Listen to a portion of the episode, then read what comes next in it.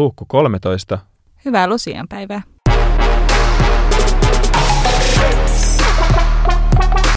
Joskus muinaisina vuosina mä vietin vuoden yhden pienen pojan avustajana päiväkodissa.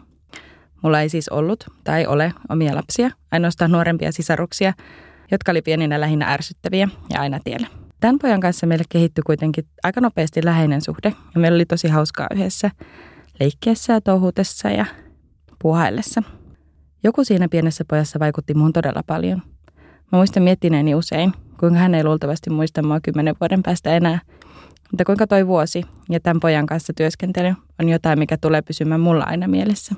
Totta kai lasten kanssa työskentely on ajoittain todella raskasta, mutta voi vitsi kuinka se pieni väkkärä toi valoa arkeen. Siinä mulle pikkuhiljaa valkeni, että se mukula on mulle todella tärkeä.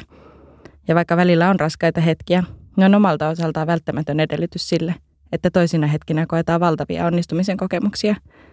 Osan niistä mä muistan edelleen. Mä olin tuolla vielä todella nuori ja mä oon oppinut tosi paljon sen jälkeen. Mä oon saanut tosi paljon voimaa ja osaamista mun koulutuksen kautta.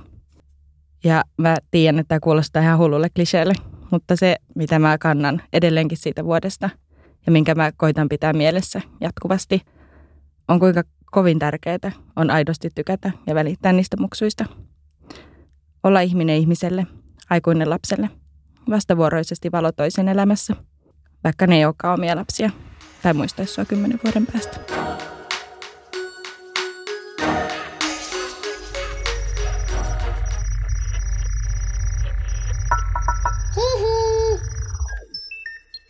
Jakso.fi